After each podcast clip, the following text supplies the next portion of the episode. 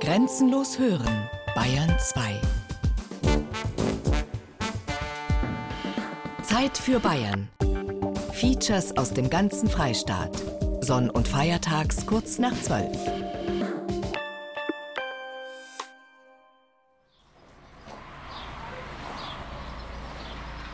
Im Frühjahr, wenn dann alles aufgeht, wenn Gelberum aufgehen auf die Reihen oder wenn Kartoffel aufgehen auf die Reihen, dann sieht man die schwarze Erde und dann das Grüne, wo dann frisch rauskommt, das ist einfach schön.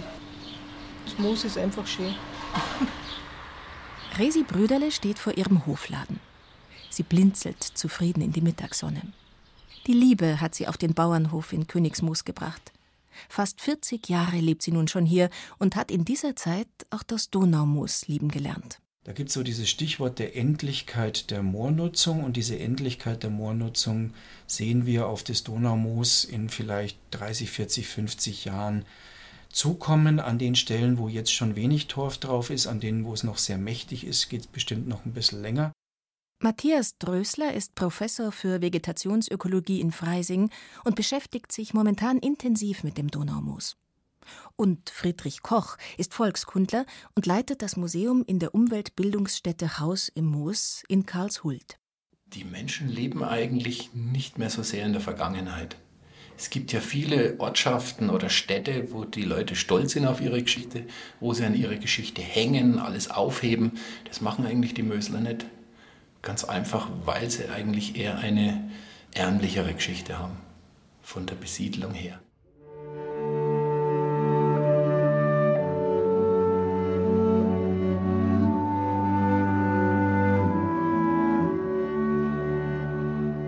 Zwischen Ingolstadt, Neuburg an der Donau und Pöttmes liegt eines der größten zusammenhängenden Niedermoorgebiete Süddeutschlands, das altbayerische Donaumoos, mit den Gemeinden Karlskron, Karlshult und Königsmoos und ihren etwa 14.000 Einwohnern. Die Ortschaften haben den Charakter von langgezogenen Straßendörfern.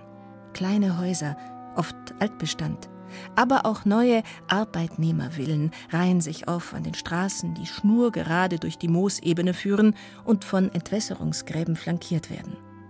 Ackerbau bestimmt das Landschaftsbild. Felder, hauptsächlich mit Kartoffeln, Mais und Getreide, aber auch Grünflächen, Gräserreiche Feuchtwiesen und kleine Seen sind zu finden, die als Wasserrückhaltebecken dem Hochwasserschutz dienen und gleichzeitig wichtige Biotope für Wasservögel und Pflanzen sind. Was sich heute für den Besucher als beschauliche Kulturlandschaft präsentiert, war bis vor etwa 200 Jahren nahezu unberührtes Natur- und Feuchtgebiet. Ein unzugänglicher Sumpf, dessen Irrlichter die Fantasie der Menschen in der Umgebung anregten. Das Donaumoos ist ja damals angesiedelt worden, darum sind ja bei uns immer lauter gerade Straßen. Da sind zuerst die Gräben gezogen worden, dann sind die Straßen gemacht worden. Und wenn man das so schaut, da ist Straße, dann geht der Graben oder er ist verrohrt mittlerweile. Und hinten draußen sind die Flächen, wo die Leute bewirtschaften. Es hat jeder hat was zuteilt gekriegt damals. Flüchtlinge und Gefangene, was da gehabt haben, wo da angesiedelt worden sind. Und da hat jeder seine Fläche und die haben das da bewirtschaften müssen. Es hat ja immer geheißen, dem ersten der Tod, die zweite Generation die Not und die dritte Generation das Brot. Und so war es auch. Markus Brüderle betreibt in vierter Generation eine Landwirtschaft im Donaumoos. Er steht mit seiner Mutter Resi auf dem Hof seines Anwesens in Königsmoos, das aus einem großen Wohnhaus, landwirtschaftlichen Gebäuden und einem Hofladen mit Schlachtraum und Metzgerei besteht. Es ist Freitagmittag. Kunden kommen und gehen. Auf der angrenzenden Ingolstädter Straße fahren hin und wieder Autos vorbei. Ende der 90er Jahre hat Markus Brüderle seine Viehhaltung von Milchwirtschaft auf Rindermast umgestellt. Und seine Mutter Resi hat ihren Laden im Moos eröffnet, in dem sie ein breites Sortiment an eigenen und regionalen Produkten verkauft. Rindfleisch aus eigener Schlachtung, Rindergeräuchertes und Würste aus der eigenen Metzgerei. Und auch Brot, Kuchen, Semmeln. Vor dem Hofladen haben wir Milchvieh gehabt und der Ackerbau ist eigentlich gleich geblieben mit Kartoffeln, Karotten, Mais, Getreide, Wiesen. Und Milchvieh ist jetzt weg und haben wir Fersenaufzucht. Die Fersen, die brauchen wir zum Schlachten.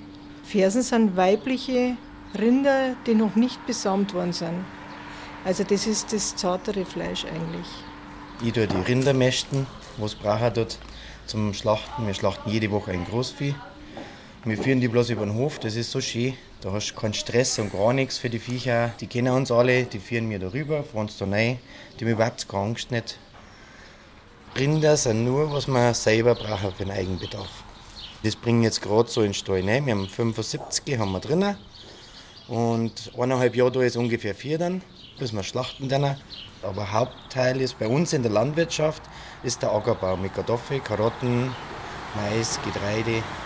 Bei den Dumpingpreisen für Fleisch lohnt es sich nicht, Rindermast in größerem Stil zu betreiben. Da müssten die Leute schon bereit sein, deutlich mehr für Fleisch zu bezahlen. Ackerbau ist wesentlich einträglicher, aber auf dem feuchten Boden im Donaumoos nur mit intensiver Entwässerung möglich. Auf den 80 Hektar haben wir vielleicht ja, so 4, 5 Kilometer Gräben haben wir.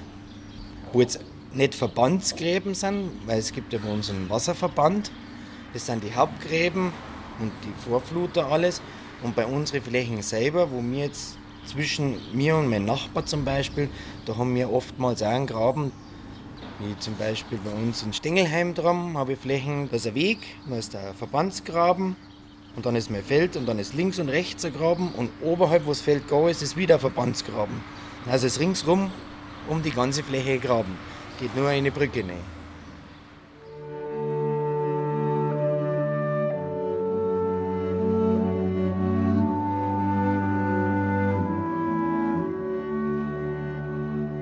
Das Donaumoos ist vor etwa 12.000 Jahren entstanden. Nach der letzten Eiszeit hat sich die große Mulde an der Donau zwischen Neuburg und Ingolstadt langsam mit Wasser gefüllt. Organisches Material hat sich darin gesammelt und zersetzt. Eine Torfschicht ist entstanden, die mancherorts bis zu 10 Meter dick war. Die intensive Landwirtschaft und die etwa 400 Kilometer laufenden Entwässerungsgräben sind ein dramatischer Einschnitt in das Ökosystem des Moores. Die Torfschicht schwindet jährlich um ein bis zwei Zentimeter. Seit Beginn der Besiedelung des Moores vor gut 200 Jahren hat diese sogenannte Moorsackung in manchen Teilen des Donaumooses über drei Meter der Torfschicht verschwinden lassen. Die Folgen sind eine steigende Hochwassergefahr und eine erhebliche Belastung des Klimas. Der Torf oxidiert an der Luft und macht das Moos zu einem großen CO2-Emittenten in Bayern. Matthias Drösler ist Professor für Vegetationsökologie an der Hochschule Weihenstephan-Triesdorf und ausgewiesener Experte für Moore. Genau, und die sind deshalb für den Klimaschutz so wichtig, weil da durch die Entstehung der Moore einfach sehr, sehr viel Kohlenstoff im Moorboden gespeichert ist. Und das ist jetzt ein Bereich, da wissen wir eigentlich schon relativ viel durch unsere eigene Forschung, wie tragen denn verschiedene Nutzungsformen zum Klima und zur Klimabelastung bei der Moornutzung bei. Auch da nochmal vorne weggeschickt, das macht niemand absichtlich und bewusst. Das ist einfach ein Nebenprodukt der Bewirtschaftung. Sobald ich den Wasserstand absenke, habe ich im Torfboden Luft drin und diese Luft, die da drin ist, führt dann dazu, dass der gebundene Kohlenstoff mineralisiert und dann als CO2 in die Luft geht. Bei Ackerböden wie die, die viel verbreitet sind im bayerischen Donaumoos, haben wir Größenordnungen von 30 bis 35 Tonnen CO2-Emissionen pro Jahr, pro Hektar. Das heißt, es ist eine erhebliche Quelle für Kohlendioxid, die auf diesen Flächen erzeugt wird. Klimaschutzdebatten, der dramatische Torfschwund und vor allem die zunehmenden Hochwasser im Donaumoos ließen den Handlungsdruck Anfang der 1990er Jahre steigen. Der Donaumoos-Zweckverband wurde gegründet, in dem die politisch Verantwortlichen und persönlich Betroffenen vertreten sind. Vom Bezirk Oberbayern über den Landkreis Neuburg-Schrobenhausen bis hin zu den betroffenen Gemeinden, den Boden- und Wasserverbänden und Mitgliedern des Bauernverbandes. Zunächst wurde das Donaumoos Entwicklungskonzept vor gut 15 Jahren ins Leben gerufen. Man hat es hier geschafft, alle Interessen zu bündeln und die Interessen sind wirklich vielseitig. Michael Hafner ist Forstwirtschaftler. Er betreut einige Projekte des Entwicklungskonzeptes für das Donaumoos. Gut, es gibt Interessen vom Naturschutz, zum Schutz zum Beispiel Wiesenbrüter, Moorkörperschutz. Dann gibt es Interessen aus der Wasserwirtschaft bezüglich Hochwasserschutz, der Besiedlung und vor allem die Landwirtschaft. Auf diesen 18.000 Hektar im Donaumoos leben einige hundert Existenzen, landwirtschaftliche Existenzen von dem Boden und die wollen es natürlich auch weiterhin tun. Um das Donaumoos sanieren und erhalten zu können, werden und wurden oft radikale Lösungen gefordert, wie die großflächige Wiedervernässung des Moorbodens. Das Donaumoos Entwicklungskonzept dagegen bemüht sich um Ausgleich zwischen den unterschiedlichen Interessen. Bei seiner Fertigstellung im Jahr 2000 wurde das allseits begrüßt. Mittlerweile wird die Umsetzung allerdings als zu langsam kritisiert. Die Sanierung scheint im Geflecht der verschiedenen Interessensgruppen stecken zu bleiben. Bisher hat der Donaumoos-Zweckverband gemeinsam mit dem Landkreis um die 500 von den insgesamt 18.000 Hektar im Moos aufgekauft und einige Wasserrückhaltebecken angelegt. Das sind zwar, kann man sagen, nur fünf aus einem Hochwasserschutzsystem von über 50 Hochwasserrückhaltebecken, aber das sind wirklich beispielhafte Projekte. Die Wasserrückhaltebecken haben sich zu idyllischen Feuchtgebieten entwickelt, in denen sich Wasservögel und Pflanzen angesiedelt haben. Weite Bereiche der angekauften Flächen werden zudem durch moortaugliche Rinder und Schafe beweidet. Auch die urtümlich aussehenden Wiesente wurden angesiedelt, jene europäischen Büffel, die lange Zeit vom Aussterben bedroht waren. Ihre Weide befindet sich auf dem Gelände der Umweltbildungsstätte Haus im Moos, die 1998 in Karlshult als Ausstellungs- und Fortbildungsort eröffnet wurde und zum Ziel hat, über die natürlichen und historischen Gegebenheiten im Donaumoos aufzuklären. Wenn wir hier nach Süden schauen, könnte man sich auch vorstellen, dass vielleicht das Donaumoos vor der Kultivierung so in diese Richtung in etwa ausgeschaut hat. Eben einerseits Grünlandbestände, dann Gebüsch, einzelne Bäume und natürlich findet man viele Birken hier, Weiden, einzelne Pappeln dazwischen und dass dieser Wechsel auch damals die Landschaft in etwa geprägt hat. Pankraz Wechselberger steht auf einem kleinen Hügel auf dem Gelände der Umweltbildungsstätte Haus im Moos. Er ist Leiter des dortigen Bereichs Umweltbildung. Auf der Weide vor ihm tummeln sich einige rotbraune Murnau-Werdenfelser Rinder und die kleinen langhaarigen Moorschnucken, eine Schafrasse, die sich für die Beweidung auf Moorflächen gut eignet. Man meint, wenn man hier ist, im Donaumoos gibt es ganz, ganz viel Grünland. An der Stelle sieht man wirklich fast keinen Acker. Insgesamt ist es aber so, dass von der landwirtschaftlichen Nutzfläche ca. 75, 80 Prozent Acker baulich genutzt ist. Zwischen Ackerbau und Grünlandwirtschaft ist bezüglich der Moorerhaltung natürlich ein gewisser Unterschied. Wenn Sie jetzt Kühe drüber laufen haben über die Wiese, muss der Grundwasserspiegel nicht so tief abgesenkt werden, wie wenn Sie meinetwegen Kartoffelanbau betreiben, weil einfach die Maschinen schwerer sind und auch die Kartoffel vielleicht nicht ganz so nasse Füße mag. Insofern würde das Grünland sicher den Moorboden besser erhalten. Doch extensive Weidehaltung war historisch gesehen im Donaumoos nie vorgesehen. Das Haus im Moos gibt in seinen Ausstellungen Einblicke in die Geschichte der Besiedlung und das Leben der Menschen im Moos und versucht Verständnis für Zusammenhänge zu vermitteln. Weil sonst müsste man heute auch vielleicht fragen, warum kultiviert man so ein, warum legt man überhaupt so ein Niedermoor trocken? Heute würde man das wahrscheinlich gar nicht mehr machen, weil man wüsste, man hat hier einen riesen Kohlenstoffspeicher, wo eben das klimaschonend sozusagen der Kohlenstoff festgehalten wird. Und man würde das heute wahrscheinlich so zumindest nicht mehr kultivieren. Im Freilichtmuseum der Umweltbildungsstätte ist zu sehen, wie die Dörfer im Moor angelegt wurden links und rechts der Straßengräben, darüber eine Brücke, dann das Haus mit Stallungen und dahinter anschließend die Felder. Vier alte Donaumooshäuser aus der Zeit um die Wende vom 19. zum 20. Jahrhundert kann man besichtigen. Eines davon fungiert heute als Museumsgaststätte. Die anderen drei sind originalgetreu eingerichtet. Museumsleiter und Volkskundler Friedrich Koch sitzt in der Küche des Hauses, das einst einer Familie Oechsler gehörte. Also das Donaumoos hat eine sehr kuriose Geschichte und eine junge Geschichte. Also vor 250 Jahren war da noch gar nichts. Das war ein Moor, in dem niemand gewohnt hat. Da führten ein paar Wege durch und sonst wurde der höchstens genutzt, um vom Rand her ein bisschen Viehweide zu betreiben. Aus heutiger Sicht war es ein hervorragendes Biotop, ein Naturschutzgebiet. Aus der Sicht der Leute vor 250 Jahren, als man es kaum schaffte, die Menschen ordentlich zu ernähren, war das eigentlich ein verlorenes Land. Deswegen hat man beschlossen, das Moor trocken zu legen. In der Zeit um 1750, 60, 70 hat es ja bei schlechten Ernten sogar noch Hungersnöte gegeben. Also das war ganz wichtig, die Ernährungslage.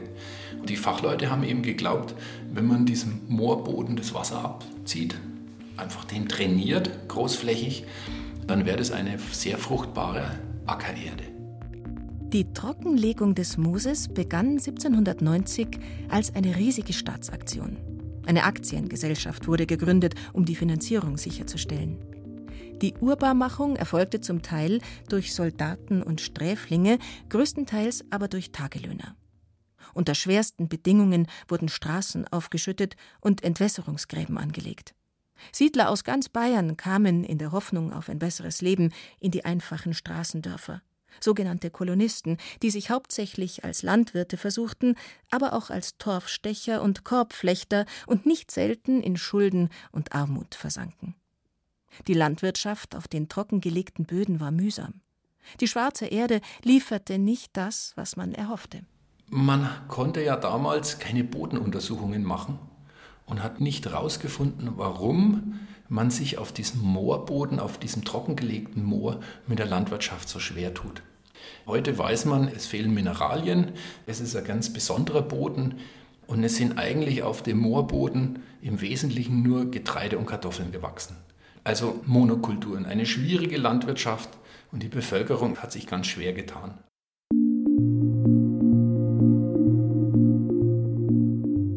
Harte Leben im Donaumoos schweißte die Menschen zusammen. Die sozialen Spannungen mit den umliegenden Ortschaften nahmen zu. Kleinere und größere Kriminelle aus dem Moos machten von sich reden. In den 1870er Jahren zogen die Räuber Gump und Genswürger mordend durch die Gegend und versetzten das Umland in Angst und Schrecken. Und in den 1960er Jahren sorgte der schöne Theo aus Ludwigsmoos für Schlagzeilen, nicht nur mit seinen bewaffneten Raubzügen. Es waren seine spektakulären Ausbruchsversuche aus den bayerischen Gefängnissen, die ihn berühmt und berüchtigt machten und das heimatliche Donaumoos in Verruf brachten. Fanden sich doch dort immer Freunde und Verwandte, die ihn unterstützten. Offenbar gab es da schon mentale Grenzen, dass die im Umland im negativen Fall gesagt haben, du bist ja Mösler. Und die Mösler haben sich natürlich entsprechend verhalten. Das ist wissenschaftlich schwer zu begründen, hält sich aber als Legende oder in Geschichten. Auch in den alten Akten steht es zum Beispiel drin, dass halt die Moosbevölkerung zum Teil anders gewesen wäre wie die Landbevölkerung.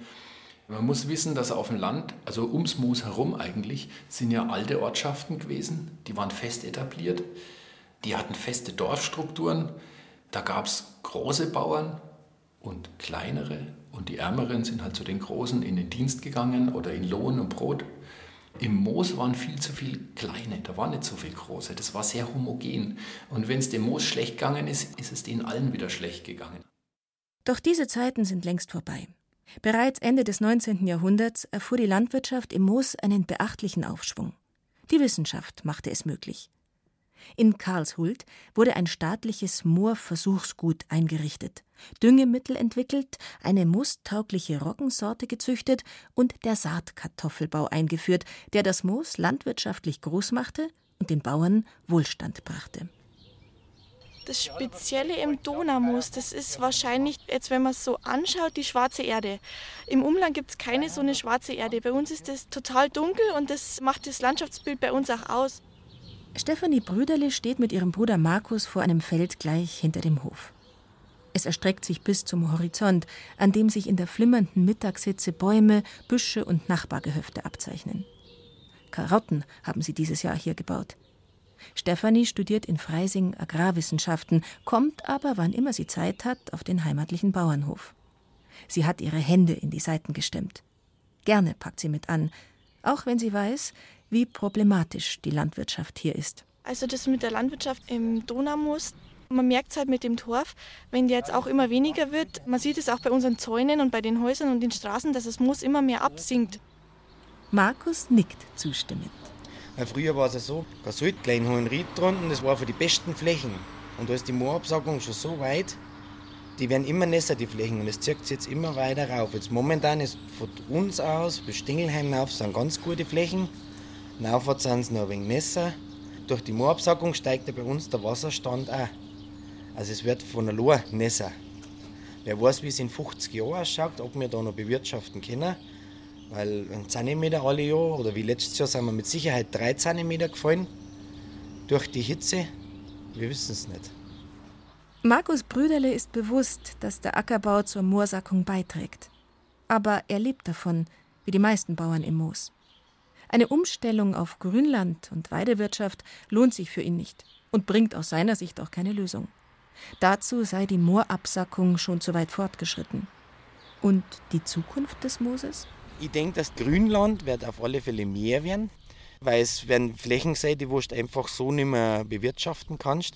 Und es werden einfach irgendwelche Brachflächen, wo der Natur wahrscheinlich sogar ganz zurückgegeben werden muss, weil man es nicht mehr bewirtschaften kann. Weder beweiden noch sonst irgendwas.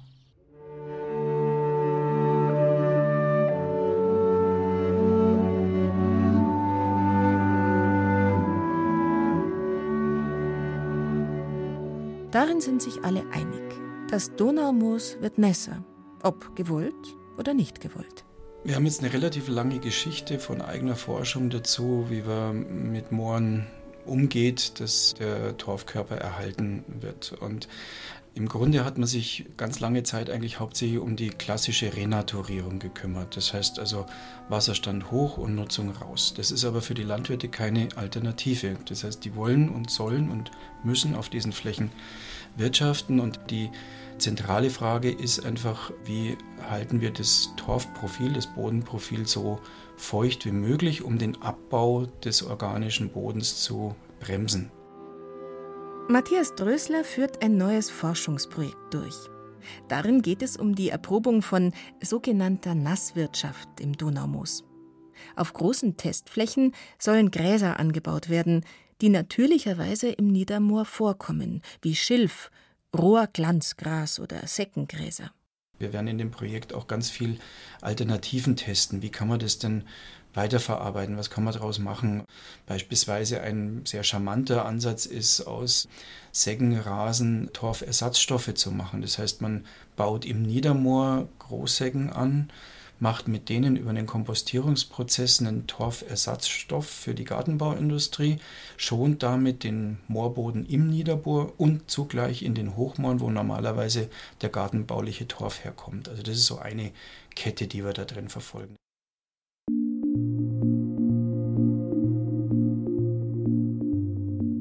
Das Projekt braucht Zeit. Und das Donaumoos unsere Solidarität. Ja, es ist eine Gesamt gesellschaftliche Aufgabe, die Sanierung des Donaumooses. Man darf das nicht nur den Bürgern und Landwirten im Donaumoos aufbürden. Letztlich leben viele davon, nicht nur die Donaumoos-Bürger. Wir alle wollen Klimaschutz.